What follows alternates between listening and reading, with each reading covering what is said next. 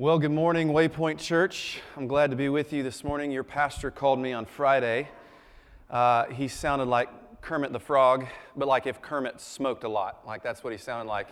He's come a long way from Friday, though. Hearing him here today, uh, I'm, I'm, amazed at, uh, at his voice here today. And so, Lawrence, I'm sorry that you're sick, but I'm glad that I get to be here with you and, and worship with you this morning. And, uh, and I'm excited to uh, share, share God's word with you this morning. Parents, uh, we all know why you're here. Four days, four snow days with your children. You could not get here fast enough. I saw you checking your kids back into some into, into Waypoint Kids. Yeah, we, we all know. We all know. It's fine. It's fine. But uh, we are going to be in Jonah this morning, and, and so uh, you may think to yourself, oh, I know this story. This is the one about the guy who runs from God gets swallowed up by a big fish and lives 20 leagues under the sea. It's that weird kid story with, uh, in the Old Testament with Geppetto from Pinocchio. Uh, it's always seemed a little bit unbelievable. Like that's, that's, that's probably where your mind might go. But before we presume to know the story of Jonah, I want to give us some background on exactly who we're dealing with. Uh, I want to guard us from any kind of misgivings that we might have about this story as some cute little cartoon that we outgrow in adulthood. So, um, truth be told, this is a story about a wicked city that is the capital of an evil nation. It's about a racist and rebellious prophet. It's about a compassionate and merciful God who shows his massive love by sending a messed up dude to a messed up people. It's really a beautiful story, but it is not for the faint of heart. It is, there's, there's no room for naivety in the story of Jonah. Uh, in fact, as we'll see today, this text of Scripture forces us to ask some really hard questions about ourselves, about God, and about the world around us. So, if you have your Bible and you want to turn there uh, and actually follow along, I know we've already read, but if you want to turn there and, and go with us uh, through this, the, the book of Jonah is between two other books with hipster names, and that's Obadiah and Micah. So, you can, you can find it there. Or you can just follow along on the screen. So, let's begin with the first verse in the very first chapter, which is always a good place to start, right? So, here we go. I know we've already read this. I didn't, by the way, I didn't know that y'all were going to read it all the way through when I prepped, so I have it written. So we'll just go through it again. Uh, the good thing about having somebody read it before you get up here is that they clear up all the words that you don't know how to pronounce. So, Amittai, we all know it now. All right. Now, the word of the Lord came to Jonah, the son of Amittai, saying, Arise, go to Nineveh, that great city, and call out against it, for their evil has come up before me. Now, this plan sounds simple enough, right? It's, it's pretty straightforward. Uh, Jonah was a prophet of God. Nineveh was a city that needed God. Just send, send him, and, and, and everything works out. Two problems. Jonah was racist against the Assyrians, of which Nineveh was the capital city. The second problem is that the Ninevites were extremely wicked. Now, I know when you hear the word wicked, if you're like me, you just think Mike Krzyzewski and Duke University. That's, what your, that's where your mind goes, right? But like this is, this is, I mean, that's evil, but this is next level evil let me, let me just give you some background on this city. It was built by a guy named Nimrod, which may be confusing for some of you guys in here since that's what your wife calls you all the time. But a guy named Nim- Nimrod built this city, and, and, and, and he is the guy who is associated with the building of the Tower of Babel. And he's quoted as saying, when he built the Tower of Babel, that he would be revenged on God if he should have a mind to drown the world again for he would build a tower too high for the waters to reach, and that he would avenge himself on God for destroying his forefathers. This sort of evil defiance toward God grew into a nation of people that were recorded to be some of the cruelest people ever in the ancient world. They were known to lay desolate entire cities, uh, including women and children. They would bind the severed heads of their enemies to posts around the city for everyone to be reminded that their fury knew no bounds. Their king even boasted their many atrocities on various monuments throughout the city, some of which are still there today. Here's a few of his delightful, cute little quotes. Uh, from one son I cut off their hands and their fingers, and from the other I cut off their noses, their ears, and their fingers. Of many I put out their eyes. Three thousand captives I burned with fire. I flayed them and spread their skins upon the walls. I made them watch Miley Cyrus music videos on repeat until they came in like a wrecking ball. I got the, the research for that last one from Facebook. It might not be entirely accurate. But in any case, these people were extremely wicked, and some of us just don't have experience with this degree of evil. The closest thing that we can kind of think of in our time is that if God was calling us to go to Syria and preach the gospel to ISIS, right? This is, this is the kind of the closest thing that we can feel. But Jonah is feeling this. And, and so I, I recently read an article um, about a 14 year old girl from a, a lower caste system in India who died after being raped again and again and again by the same man who had raped her several months prior and was let go. And as I prepared yesterday to, to preach on Jonah to you today, I, I began to wrestle with this. I, I, thought, well, what if God called me to go preach the gospel to the family of this young girl? I, would go in a heartbeat. But what if God wanted me to go and preach the gospel to this man and the, and, and the people who enabled him to do this? Now we're starting to get a sense of the, of the feeling that Jonah had when God called him to go and preach to Nineveh. So Jonah refuses. He runs. He jumps on a ship with a bunch of pagan sailors and he goes out to sea. So God appoints a storm. Uh, the men realize that Jonah is the reason for the storm, so they throw him overboard. So God appoints a fish, and, and, and that fish swallows him up. But much like anybody who, who's over 21 does when they see a, a selfie of Justin Bieber, the, the fish vomits, and, and, and Jonah finds himself washed up on dry land. By the way, that's two pop culture references right back to back. I know some of you are like, who's this Justice Beaver? But that's okay. Um, Jonah cannot escape God's will, and so begrudgingly he goes to Nineveh and does as he's told. Now, miraculously, the Ninevites repent of their sin to the extent that they even cover their livestock with the same sackcloth that they put on themselves to show their repentance. Nineveh receives salvation, and Jonah is so angry that these evil people repented and are saved that he says to God, Why don't you just kill me? And then he walks out of the city and he sits down outside the gate to pout. Now, here's where I think we get the clearest picture of both Jonah's heart and God's heart in the entire book. Let's pick back up in chapter 4. I know we've read this, but I'm going to read it again. Now, the Lord God appointed a plant and made it come up over Jonah that it might be a shade over his head to save him from his discomfort. God's goodness and mercy. So Jonah was exceedingly glad because of the plant. But when dawn came up the next day, God appointed a worm that attacked the plant so that it withered. Notice, notice the hand of God sovereignly at work in all of these details. Verse 8 When the sun arose, God appointed a scorching east wind, and the sun beat down on the head of Jonah so that he was faint. And he asked that he might die and said, It is better for me to die than to live. But God said to Jonah, Do you do well to be angry for the plant? And he said, Yes, I do well to be angry, angry enough to die. Booyah in your face, God. Verse 10 And the Lord said, You pity the plant for which you did not labor, nor did you make it grow, which came into being in a night and perished in a night. Now, I want to give you two main points today out of this final chapter. The first is this this is extremely weird. This is the weirdest sermon point I've ever had, but I promise you it's in the text. I promise you, and I'll explain it in just a minute. The first is this self pity parties are for the birds. Self pity parties are for the birds. I was right. That's kind of weird, right? Okay, self pity parties are for the birds. In this case, Jonah. Jonah's name in Hebrew literally means dove. Unless you've been pooped on by a dove, your instinct is to. Is it okay that I say pooped on here at Waypoint? Is that all right? I've already done it. Sorry, Lawrence. It's already happened. Uh, but unless you've been pooped on by a dove, your instinct is to think happily about uh, marriage doves floating out or two turtle doves and a partridge in a pear. No, nobody's with me? Okay that is typically what we think of when we think of dove. And, and this is consistent with, with the book of Matthew, where we see the Holy Spirit descending on Jesus as a dove, which is a sign that salvation is coming. But listen, that is not the nature of dove yet. That is not the nature, that, that has not become the meaning of the word dove. This is coming from Hosea 7, where God describes the northern kingdom of Israel, which, by the way, is where Jonah is from, as a dove, silly and without sense.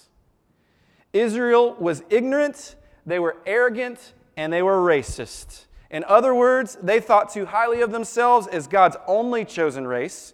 Like a dumb bird, they couldn't see beyond themselves. And Jonah was racist against the Ninevites, and he was stuck in his own culture. He did not want to be moved. So he walks out of the city and sits down and pouts and has a pity party. I want to give you three observations from this pity party that Jonah has. The first is First is this Jonah's pity party was an indicator of an unrepentant heart.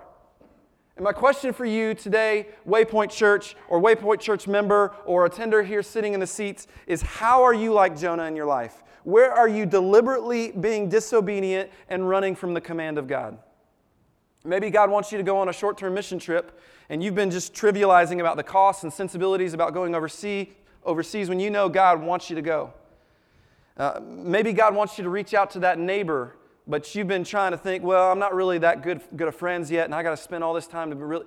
And when you know God just wants you to share the gospel, maybe God wants you to share the gospel with a coworker, but you've been, you've been using uh, company policy as an excuse or a reason to not, to not even invest in that friendship. Maybe God is calling you to become more generous with your giving, but you're just flat out unwilling to give up your standard of living. Maybe God wants you to get involved in, in refugee ministry or get, get involved in foster care or adoption, but you're just too afraid that it will inconvenience your life. Or maybe worse yet, there are areas in your life where you are being obedient, but you know your heart's not in the right place. You're doing all the right things, but you're hostile. You're even divisive. Maybe you're serving on a volunteer team, but you're bitter because you feel like others aren't pulling their weight. Or, or maybe you're in a small group, but you don't really want to live in, on mission with the others in that small group, and you just want to be comfortable and hang out with your friends. Let me, let me ask it in this way In what ways do you have the right actions, but with the wrong attitude? Maybe if you're honest with yourself for a minute, you're, you're sitting here today right in the middle of your own pity party, and you know it. Guys, I'm going to I'm going to be honest with you. This is where I struggle so much I don't know if you're like me, but most of the time I wish that repentance was something that I could just outgrow. I wish I could just get beyond repentance. Come on, Lord, haven't I arrived already? Can't you align with me now? Can't we just kind of make that the plan for the future? I've repented in the past. Why do I have to keep doing it? But the inescapable reality is that past repentance is not enough. We are called to a life of repentance. Since the prospect of sin is always in our future, so must be repentance. Listen, church, spiritual maturity is not moving past repentance, it is moving deeper into it. It is living in it, it is needing it. It is recognizing that God, I need you to overcome all my sin. God, I recognize that I am sinful and wicked before you. You know what Jonah forgot? Jonah forgot that he at one time was Nineveh, evil and separated from God because of his sin. I'm going to tell you something the minute we think that we've graduated from repentance is precisely the minute that we are most in need of it. The minute that we think we've graduated from needing to repent to the Lord and repent of sin is the minute that we are most in desperate need of repentance. The second observation from Jonah's pity party is this Jonah's pity party was an indicator of a racist heart. Uh, last year, uh, while serving on a panel for a, a diversity forum, I, I was asked if it was possible to be prejudiced without also being racist.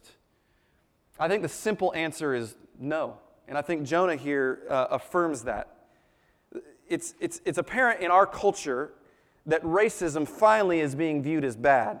No one wants to be called racist in our culture anymore. But clearly, being viewed as bad isn't enough. It's not solving the problem, right? It's not getting down to the heart. It's not getting down to the core issue. We continue to see racism well up again and again and again. So just being viewed as bad isn't enough. The question is what is the line between being racist and not racist?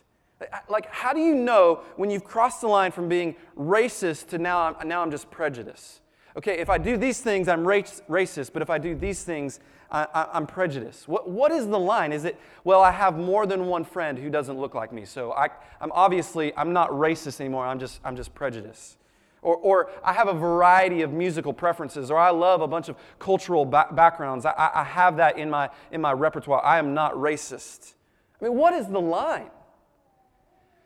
This, this silly little phony line is all for me several years ago uh, when I realized that I had, at one point in my life, I had moved overseas to share the gospel with another people group. I, I even learned their, their culture, I learned their language. But then when I moved back to the United States, I wasn't sharing the gospel with other ethnicities in my own zip code. In fact, I had no relationships with people that didn't really look like me. Like Jonah, I was stuck to my own kind. I was locked in my culture. God help me. I needed to repent. And I can't tell you, church, how freeing it was to realize that, that I, I needed to stop minimizing my sin and recognize, recognize that racism, just like every other sin, is a product from the fall. And that I'm not just kind of sinful, I'm totally sinful. And I wasn't just kind of racist, I was totally racist in my heart. And God began to break me and began to work out this issue in my life. And I, I am just so grateful for, for the work of the Lord in my life. And I can still see this pop up in my life when I drift toward cultural comfort, when I drift toward what makes me feel comfortable. And I'm grateful to be part of a diverse community around me that's helping, helping reveal the depths of my sin and show me a greater glory. By the way, a side note here, just since we're on this and I'm excited to be sharing with you, being multi ethnic also means being multicultural. It means that we don't leave our cultures any more than we do our, our ethnicities. The difference is, is that when we come together, we allow God to grow and shape a new culture among us. Lawrence has shared with me the vision of Waypoint Church. And you know why I'm so excited about diversity in your church? You want to know why I'm so excited about the future? Because God is showing off His glorious creativity as through the gospel you come together as Christ's body to be seen here in the triangle. What God is doing at Waypoint is, a, is an amazing thing. And in many ways, I can tell you, as a pastor at the Summit Church, I'm grateful for some of the things that God is doing at our church, but there are things that Waypoint Church is far ahead of us in. And I'm so excited to, to see what God is doing and what God is working out in you. And my prayer is, is that wherever present, any ethnocentric attitudes or any racism that is in your heart, that you would allow God to expose that, to root it out, to dig at it, and to cause you to be a people who come together in unity for the world to see, to see the glorious kingdom that God is building for himself. See, Jonah refused to do this. He refused. And he wound up alone, which brings me to the next observation. Jonah's pity party was an indicator of a lonely heart. Just like that famous 80s pop song, Jonah was the owner of a lonely heart. And now it's all in your heads. You're welcome. And just like anyone who knows the verses to that song, jo- Jonah was all alone, all alone, with my by myself, all alone. He had nobody, right? He, he spends the entire chapter complaining to the Lord about the circumstances in, in his life. And some of you here today, the reality is, is that you might, might be sitting here in the middle of a room full of people, but in your heart and in your mind and in your life, you are all alone. Because pride is ruling the day. And Jonah spends this entire chapter complaining and criticizing the New Testament word for to complain literally means to be dissatisfied or discontent with one's own lot in life. Jonah was dissatisfied, he was discontent, and it led him to run from the Lord. It led him to be alone in the belly of a fish, and alone on a beach, and alone again outside the city. In Jonah's pity party, he was totally alone. This story reminds me of the prodigal son story that Jesus tells in Luke chapter 15. A father has two sons, and the younger one runs off and squanders his, his inheritance while the older one stays home and does everything right. Then one day, the younger son comes home and asks to be a servant, but the father welcomes him home and throws a party for his returned, re- returned son. The repentant younger brother is inside enjoying the party while the older brother sits outside and sulks. His pride leads him to miss out on the heart of the father. Let me ask you a question. Are you concerned about the things that God is concerned about? Do you know your heavenly Father's heart? Jonah, listen, Jonah's heart wasn't any more aligned with God's heart after he obeyed than it was beforehand. He did all of the right things, and yet his heart was still in the same place. It's still divided from God, still self, selfish, still self motivated, still bitter, still racist, and still alone. But listen, don't you think that God knew that before He ever called him to go preach to Nineveh? I mean, hear me, church. If God wanted to destroy Nineveh, He would have just done it. He'd already done that already with Sodom and Gomorrah. He could have just destroyed Nineveh. So why send Jonah? Why send this unrepentant, racist guy to the people he hates most? Why force him to do something that he doesn't want to do? Because, watch this God's not after Jonah's obedience, he's after his heart. I'm going to be real with you. Sometimes we agree to do something we think that God wants us to do, only to find out that it doesn't pan out the way that we thought it would. And we get our heart set on the mission rather than the one who gave us the mission in the first place. Or we get our heart set on the gift rather than the gift giver.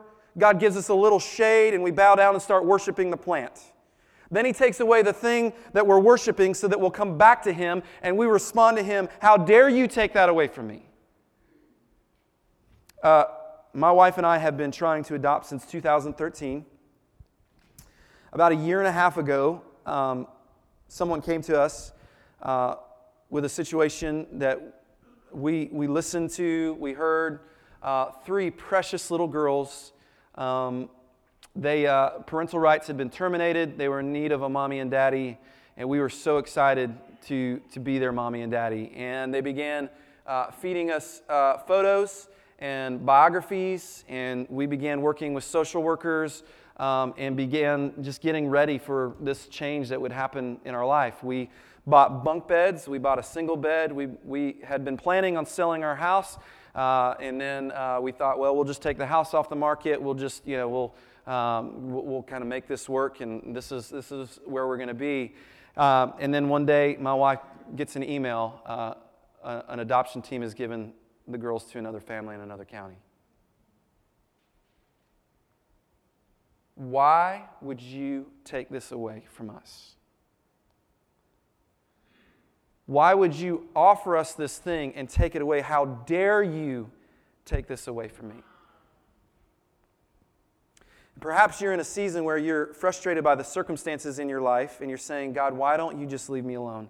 Maybe you're even to the point of despair. You need to know today the U.S. government may be uh, shut down, but Jesus is still on his throne. And he is interceding on your behalf right now. And his kingdom knows no end, and he is a faithful king who is good in all that he does. And you need to see that everything in your life has purpose. Every blessing and every curse, every good thing and every bad thing, all of it is working together in the mixing bowl of this one reality that God doesn't just want your actions, He wants you. He wants your heart. And when He has your heart, He begins to tune it and He begins to turn it toward the things that He loves. And do you know what God loves? People.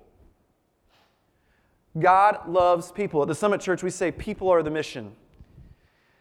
Anytime we find ourselves getting caught up in working toward other things, we recognize that we have drifted off of God's mission because God's mission is to save people. God loves people. God loves people who are far from Him. God loves people who don't know Him. That's why He wants His church to go and tell the world that He has sent His Son to save them. He loves people.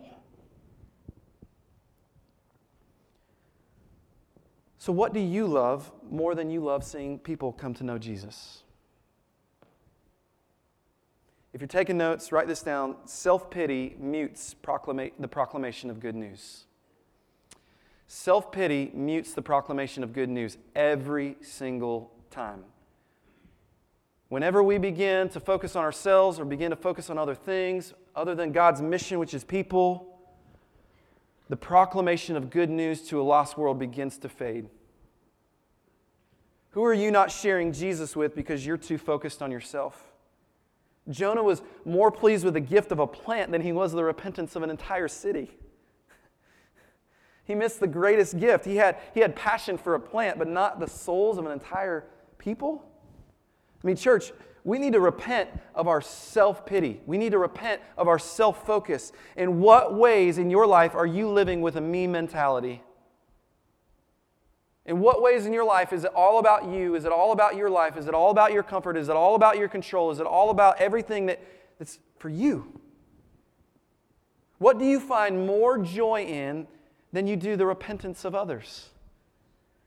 We need to ask ourselves Am I the one sitting outside the city? Am I the one sitting outside the party missing out? Am I the one with a heart that doesn't look like my Heavenly Father's? Which brings me to my last point. Let's look at our Father's heart in action in point number two. It's this God throws pity parties for rescued sinners, in this case, Nineveh. Now, these, these are a different kind of pity party than Jonah's. In the last verse of Jonah, here's, here's God's final statement he says, And I sh- should I not pity Nineveh, that great city in which there are more than 120,000 persons who do not know their right hand from their left, and also much cattle? Question mark. Now, unlike you and me, when God has pity, it's not for himself. His pity is for the truly pitiful, pitiful, the ones who can't save themselves. Throughout the book of Jonah, Nineveh is referred to as that great city. In fact, it's even called exceedingly great. Now, most people think size when they hear the word great, and Nineveh for its time was quite large, but in reality, it was only about four miles in length across.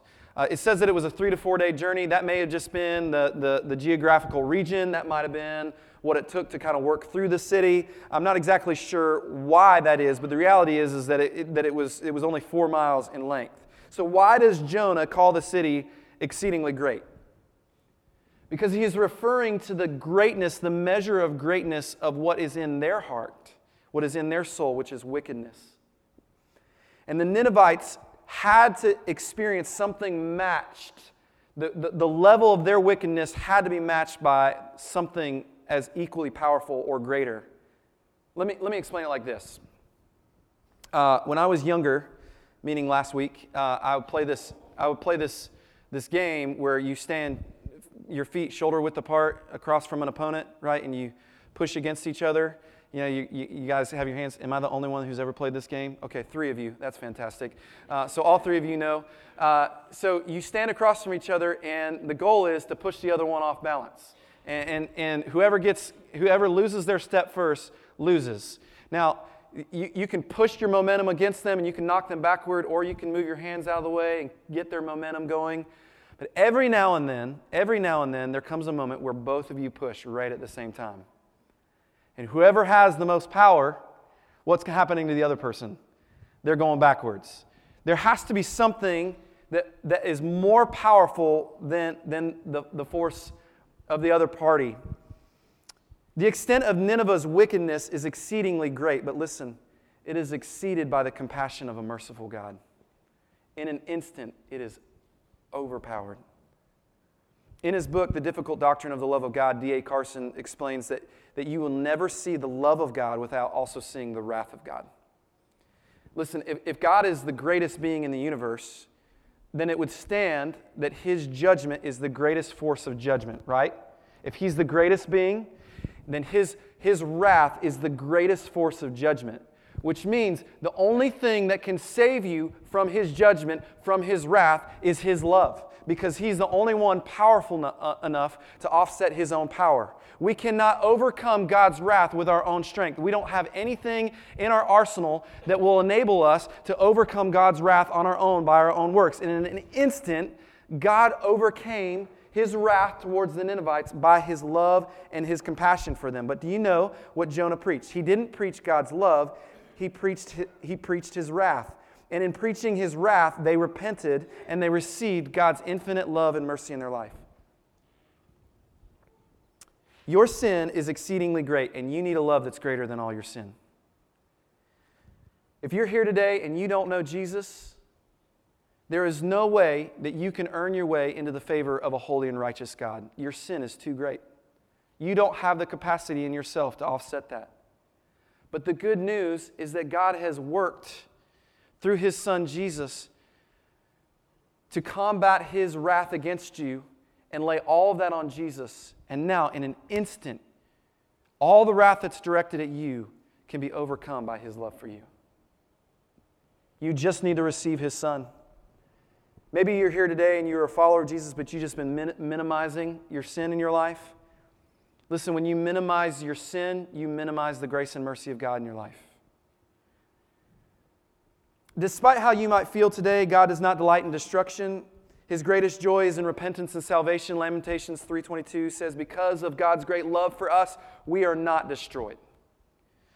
God's compassion for Nineveh is seen personally through the life of Jonah. Every circumstance in his life is with purpose. Every circumstance in your life isn't just for you. God wants to turn all the things in your life to work in, in, ways that He can use it to reach Chapel Hill, to reach South Durham, to reach North Carolina, to reach US, the USA, to reach the world so that they can receive the blessing of salvation. The church is made up of people with circumstances going on in their life that God wants to use to tune their hearts to His and to give them a new kind of mission. A couple of years ago, I met, um, I met an Iranian pastor. Uh, we, um, we were baptizing a, uh, a, a, an Iranian woman who came to Christ in our backyard um, and just celebrating her story. And this Iranian pastor came uh, to join in with us and, and, um, and, and be part of that. And so I, I, got to talking with him. He told me a story. Uh, he grew up, his, um, his dad had been married, and he, had, and, and, he and his wife had two sons. And, and then his dad divorced that woman, and uh, well, he actually left that woman and, uh, and, and had an affair with his mother. And so they, they ended up getting married. And so they were married, they had him. And then his dad, for uh, financial reasons, decided to go back to his first wife. So he divorced his second wife, which was his mother, and sent her away to who knows where, um, and, uh, and, and took him and went back with his stepmom and his stepbrothers. Uh, understandably, they despised him uh, because their dad and her husband had left them for his mom previously. And so they abused him, they beat him, uh, they would leave him outside to sleep. Uh, he survived by stealing food on the streets as a young boy. Uh, as he grew, grew older, uh, the abuse and the beatings became more and more severe till one day he finally fled home to a neighboring country uh, for fear of his life.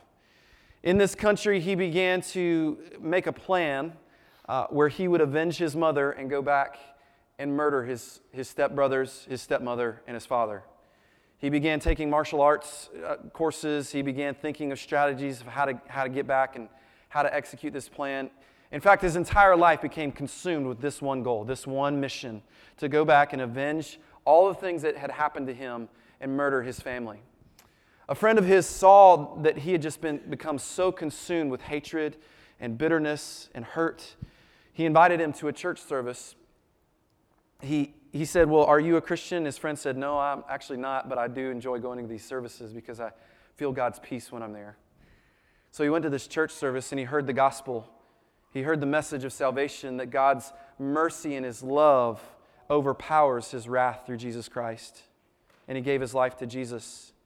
And as he began growing in his walk with Jesus and he began learning more and more about God's grace and his mercy and his love and his compassion for lost people, God began to deal with him with his hatred for his family.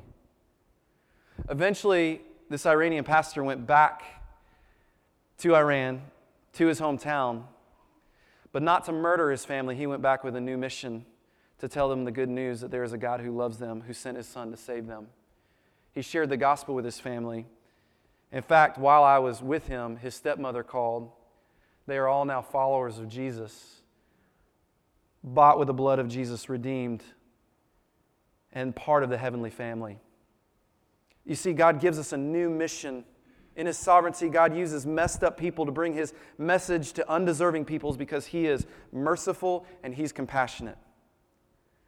So here's the thing the book of Jonah ends the way it starts God being on mission to save His people. But as for Jonah, it ends with a question mark. We don't know if Jonah ever repented of his racism and disobedience. And I think that's on purpose. It leaves it open for us. You see, God still uses people to bring his message of salvation to the world. That's his means of bringing salvation is through his church, through his people. The question is, will we repent and will we obey? Or will our pride and our self-pity keep us from the heart of our Father? Listen, church, Jonah spent 3 days and 3 nights in the belly of a fish because of his disobedience. Jesus spent three nights in the grave because of yours. Like Israel, Jonah was like a dove, silly and without sense, but God sends his Holy Spirit, symbolized as a dove, to draw people to repentance. Jonah was angry about a tree and cursed his life because of it, but God sent his son to hang on a tree and become a curse for us so that we could become the righteousness of God. Jonah was angry enough to die, and God loves sinners enough to send his only son to die. Will you bow your heads?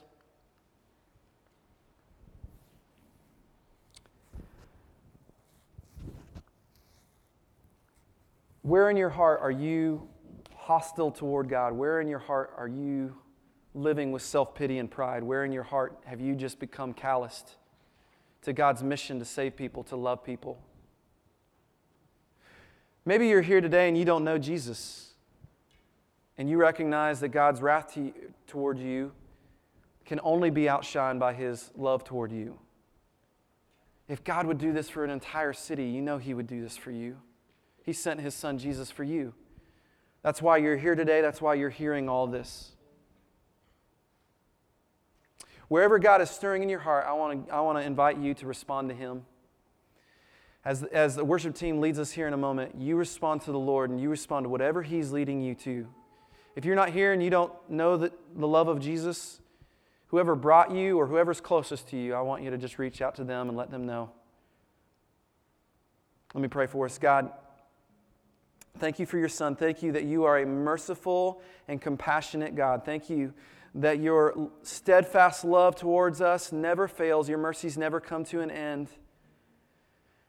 They are new every morning. Great is your faithfulness, God. Thank you that you are a God who loves us, God. You're a God who works. And so we don't have to worry about all of our own stuff. We get to be on mission for you, God. I pray that the people of Waypoint Church would, would never compromise the mission that you've given them. Lord, I pray that they would never maximize other areas beyond people, the people that don't know you, the people that need to hear the good news of salvation. Lord God, would you use this church to reach people from all over the world? that they would stand together in unity and, and confess with their mouths and believe with their heart that Jesus Christ is Lord. And we pray this in His name. Amen.